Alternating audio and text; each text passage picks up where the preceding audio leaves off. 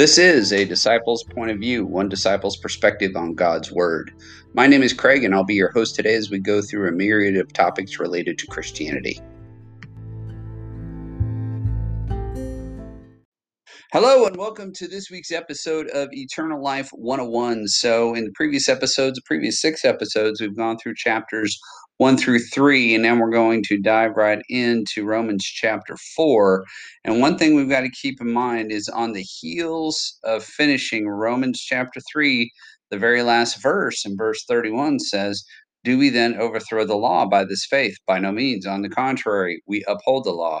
So think about that as we go into what we're going to talk about today. It's mm-hmm. seemingly a kind of reversal, a kind of, you know, we're going off on a fork on the road or a rabbit trail or something like that, but not really. What it is is basically the Apostle Paul then makes the case for the Jewish forefather Abraham, held in extremely high esteem by most Jewish people, uh, probably is up there with Moses you know, as the giver of the law. Abraham, who is basically the father of the entire nation of Israel. And so, coming off the heels of Paul's proclamation, we uphold that faith is what upholds the law. And he brings up Abraham because any Jewish person probably would have brought him up at this point. So, Paul heads everybody off at the pass and brings it up and then makes the case for even Abraham was justified by faith. So let's just dive right in and read the first two verses. It says, What sh- then shall we say was gained by Abraham, our forefather, according to the flesh? For if Abraham was justified by works, he had something to boast about, but not before God. So basically, yeah, Paul is talking about okay, if we want to go ahead and bring up that people are justified by what they do in terms of upholding the law, Abraham would have been probably one of the best examples of that because he obeyed God and came out of the land of Ur and went to the land that God would show him. And hence he was justified by what he did, right? But ultimately not before God. So we go into verse 3 that says, for what does the scripture say? Abraham believed God and it was counted to him as righteousness.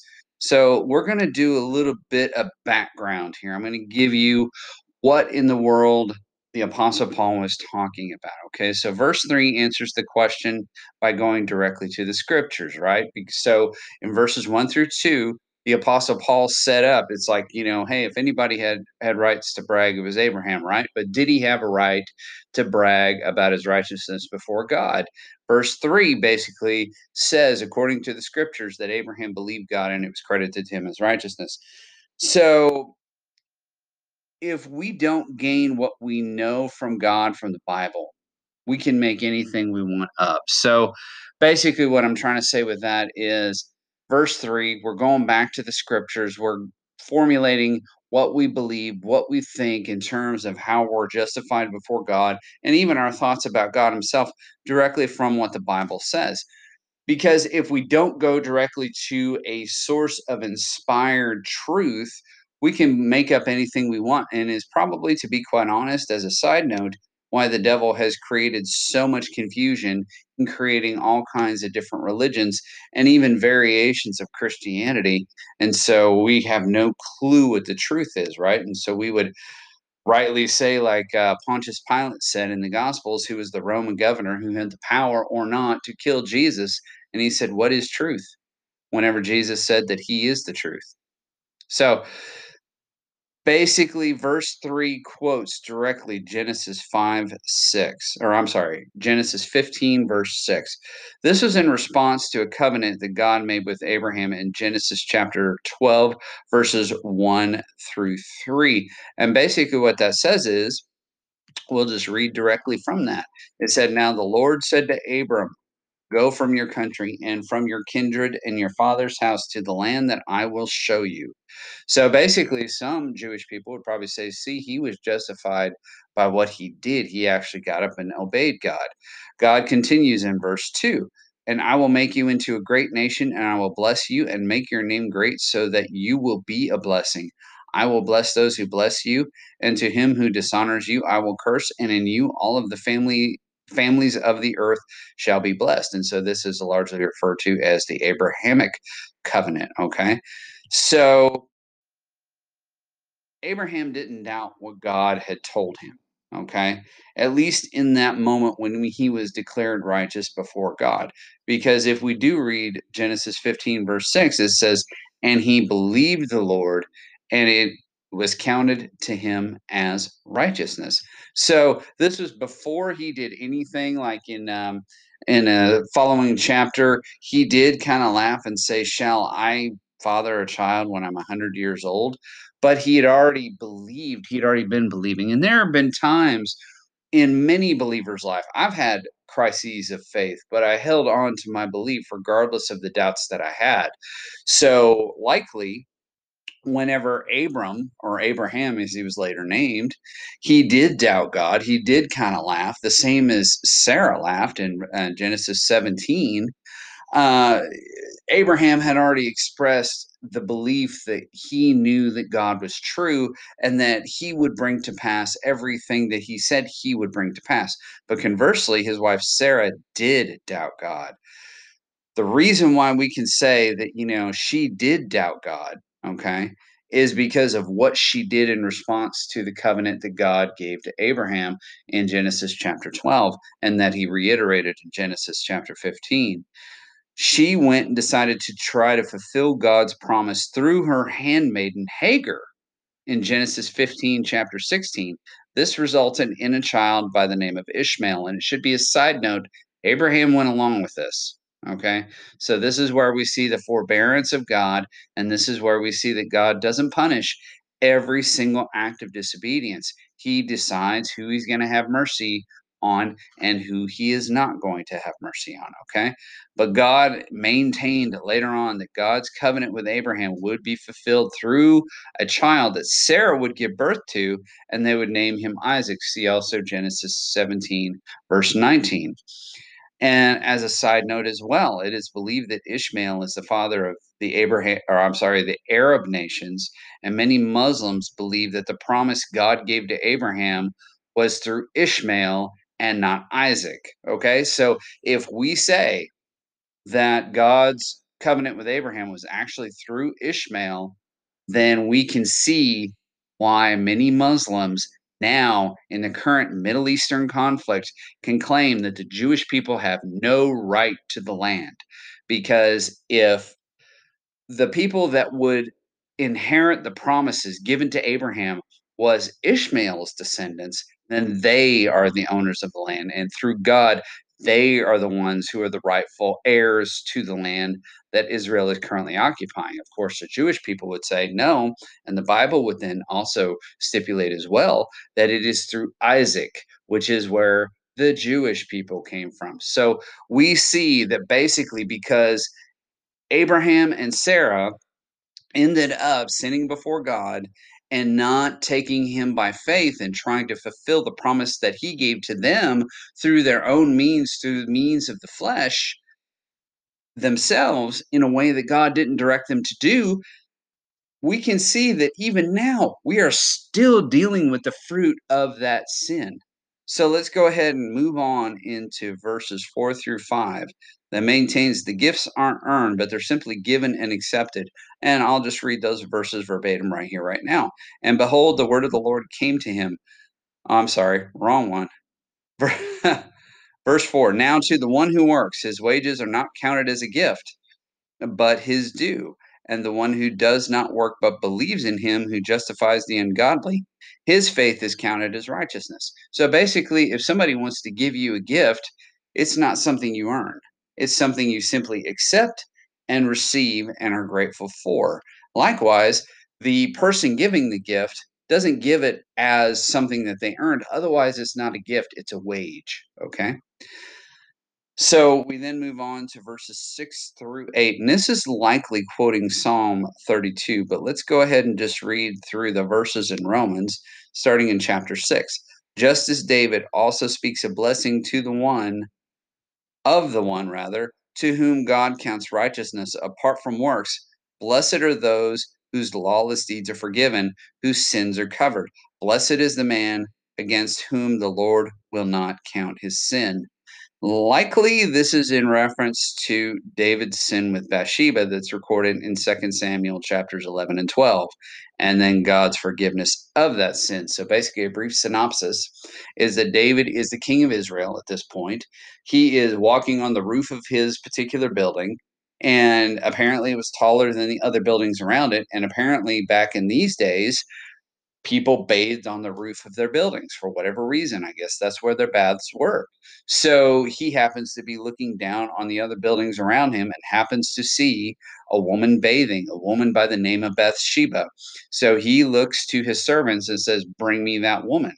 And he gave in to his flesh and the temptation that he was given, and he slept with her.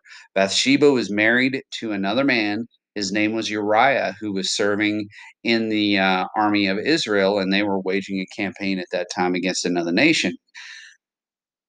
David basically committed adultery here. Okay. And there was basically, it was found out through the prophet Nathan in chapter 12. This is recorded and is brought to light what David did. And Bathsheba ended up getting pregnant because we also have to keep in mind, too, one thing I should say in backing up in trying to cover up the sin that he committed in adultery and Bathsheba thereby getting pregnant, he then ultimately sent Uriah to the front lines of the battle whereby he was killed.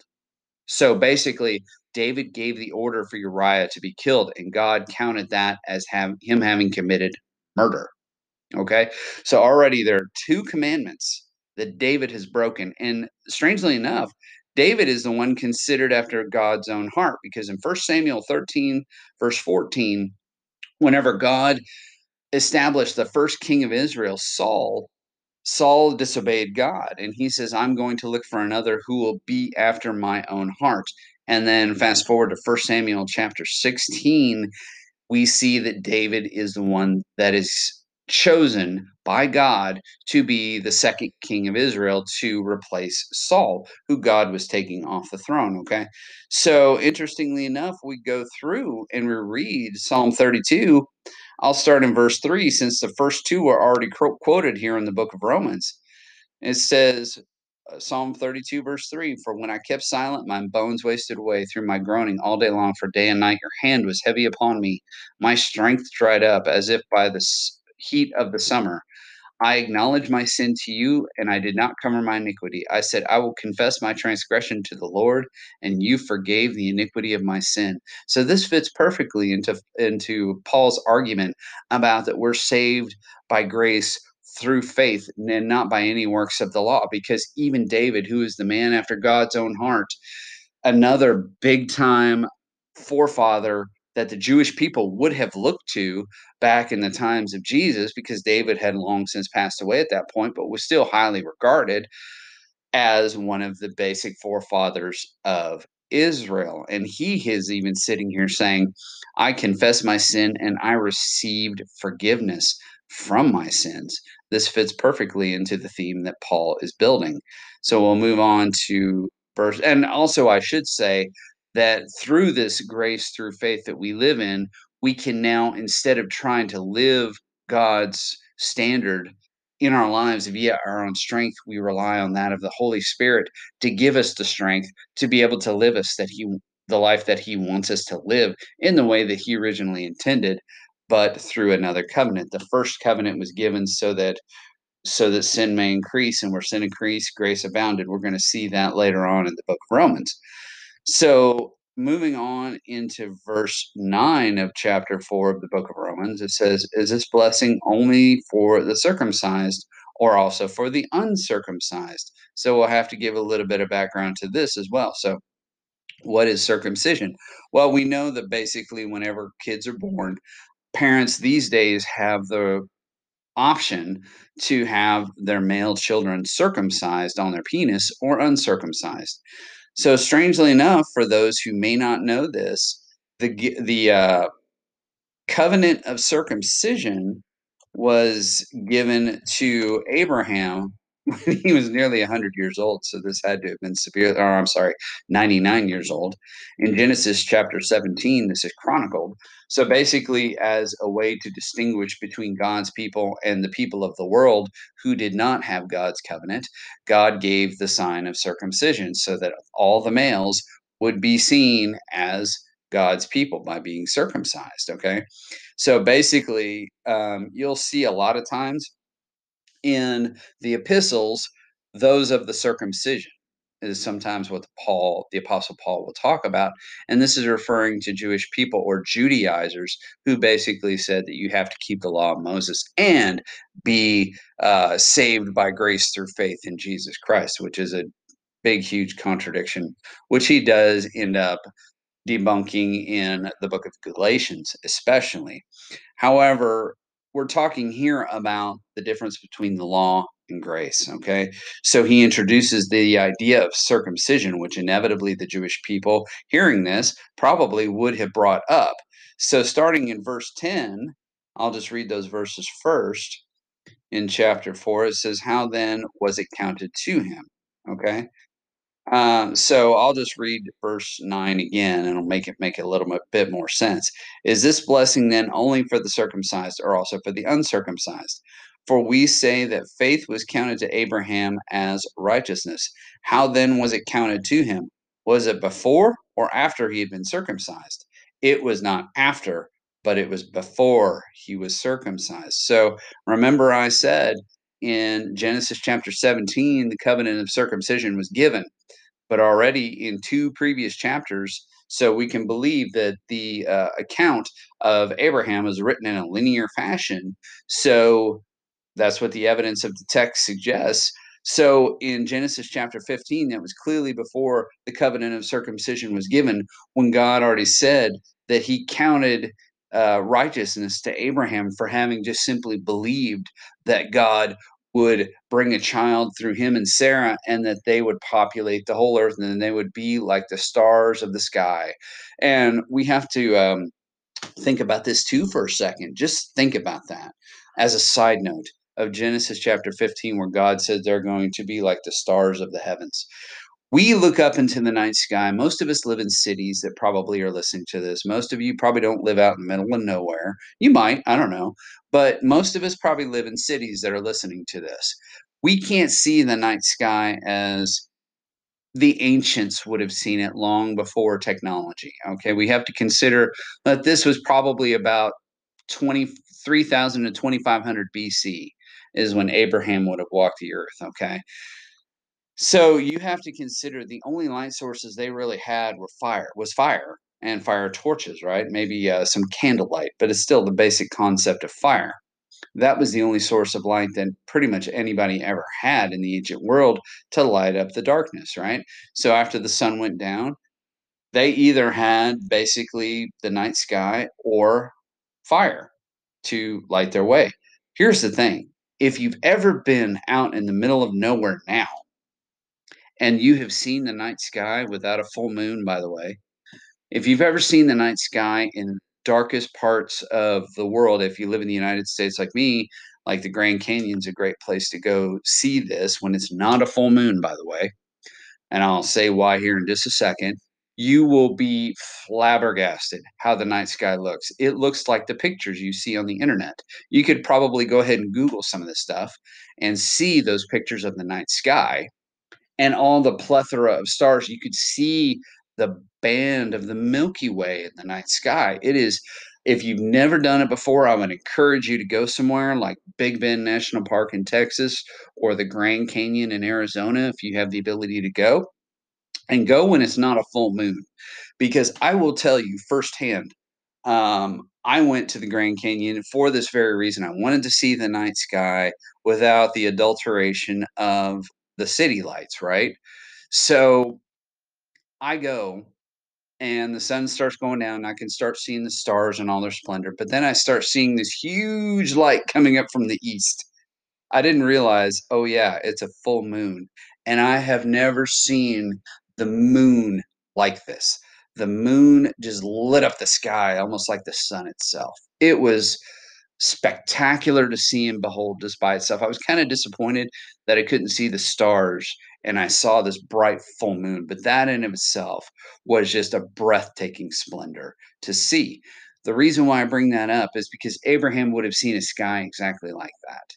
And he is saying, God is telling him that his descendants will be as if the stars of the sky. Think about that for just a few seconds. Abraham, who is 90 some odd years old, Sarah was probably, I think she was about 10 to 20 years younger. Even by the standards back in the book of Genesis, if you believed in the uh, lifespans as recorded in the early part of the book of Genesis, they were still past childbearing years. As a matter of fact, and later on in uh, Romans chapter 4 and verse 19, the Apostle Paul is going to say that basically Sarah's womb was dead. And God is sitting here telling them that Sarah will give birth to a child and his name will become Isaac. And this is how Abraham was considered righteous before God. He simply believed what God had told him to do, or that God had told him would happen, rather. And nobody ever believes God, right? If it if if you talk about the Bible to anybody now, they're going to say, "No, I don't believe that stuff," or whatever else. All that Jesus stuff that works fine for you, but I don't believe that. If people will simply believe what God has said, God sees that as remarkable. And it's not so much that He gifts us righteousness because of that; He's pleased by that. He wants us to believe him. He wants us to take him at his word. That's why we're justified by grace through faith. We simply believe what God has done and what God has told us he will do as a result of our belief. That's how we're counted as righteous. And that's how the forefather of the Jewish people, Abraham, was justified before God. And that's the argument that Paul is making. So it's huge to say that the covenant of circumcision was given after God attributed to righteousness to Abraham in chapter 12. Actually, it was chapter 15, verse 6 of Genesis. Therefore, we can't refer to the act of being circumcised to say that we can bring about our own righteousness at all. So we have even less ways that we can think that we have the right to brag before God. So we'll go ahead and close out uh, today's lesson with the last two verses that we'll cover today of the Romans chapter 4, which is verses 11 and 12. It says, He received the sign of circumcision as a seal of the righteousness that he had by faith while he was still uncircumcised. The purpose was to make him the father of all who believe without being circumcised, so that righteousness would be counted to them as well. And to him, the father of the circumcised, who is not merely circumcised, but who also walk in the footsteps of the faith that our father Abraham had before he was circumcised. So you can't count on any kind of rule keeping, any factor that, oh, I've been circumcised or anything else like that. It states that Abraham, being declared righteous by his faith in what God told him, became the model by which all would be seen as righteous before God. So basically, the Apostle Paul is making the case here that the forefather of the Jewish people, Abraham, was the actual first recorded human being in essentially that had faith in God that was considered righteous before him. So he is making the case that even though he is counted by the Jewish people to be the progenitor of the Jewish race, that he himself was seen as righteous before God. And if you have sat here wondering how in the world I can be seen as righteous before God, then I want you to go ahead and pay attention to the segment that's coming up here in just a few seconds.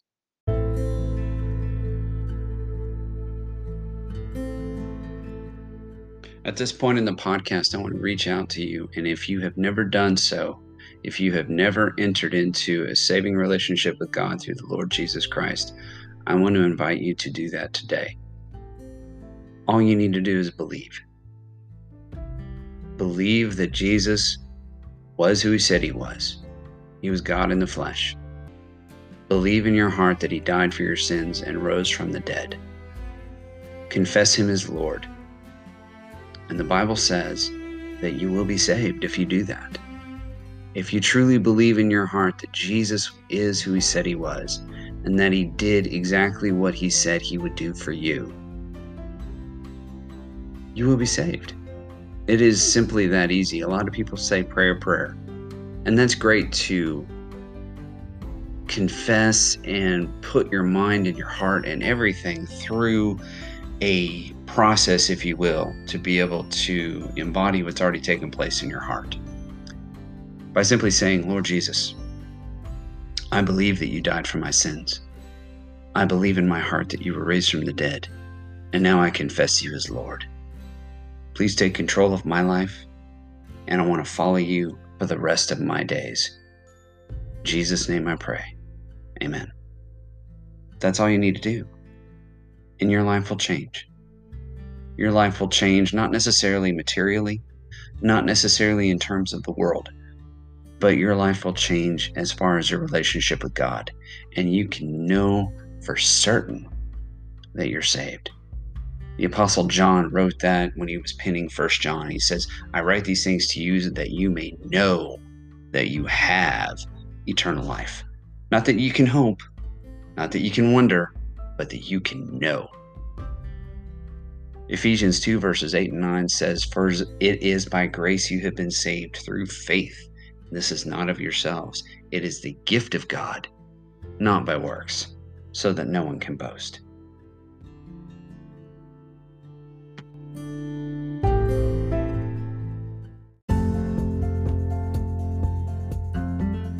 I want to thank you so much for listening to my podcast today. If you'd like to get in touch with me for any reason, I have the links for the social networks that I am connected on in my bio for this podcast. I'm also available at Gmail at Disciple POV. That's D I S C I P L E P O V at gmail.com. If you have anything that you would like to convey to me, such as something you agree with, something you don't, or anything else, or if you did receive the Lord Jesus Christ into your life, I'd love to hear from you today and to assist you on your new eternal journey.